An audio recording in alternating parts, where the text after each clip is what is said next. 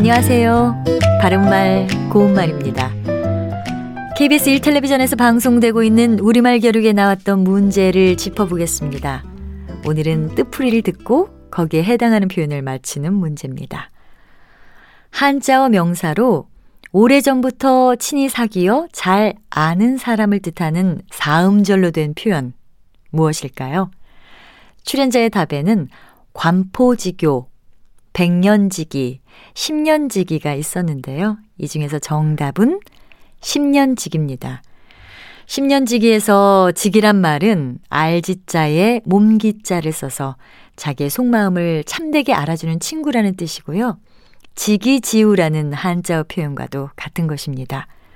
마음 심자에 벗우자를 쓰는 심우와도 비슷한데요. 이것은 서로 마음을 잘 아는 벗이라는 뜻입니다. 출연자의 답에 나왔던 관포지교는 중국의 관중과 포수가의 사귐이란 뜻으로 우정이 아주 돈독한 친구 관계를 이루고요. 백년지기는 사전에 없는 표현입니다. 참고로 10년지기와 비슷한 표현으로 구면지기라는 말이 있는데 옛구자에 난면자를 써서 예전부터 잘 알아서 자기의 마음을 알아주는 친구라는 뜻입니다. 그리고 9년 친구는 오랫동안 사귀어온 친구를 뜻합니다. 바른말 고운말 아나운서 변희영이었습니다.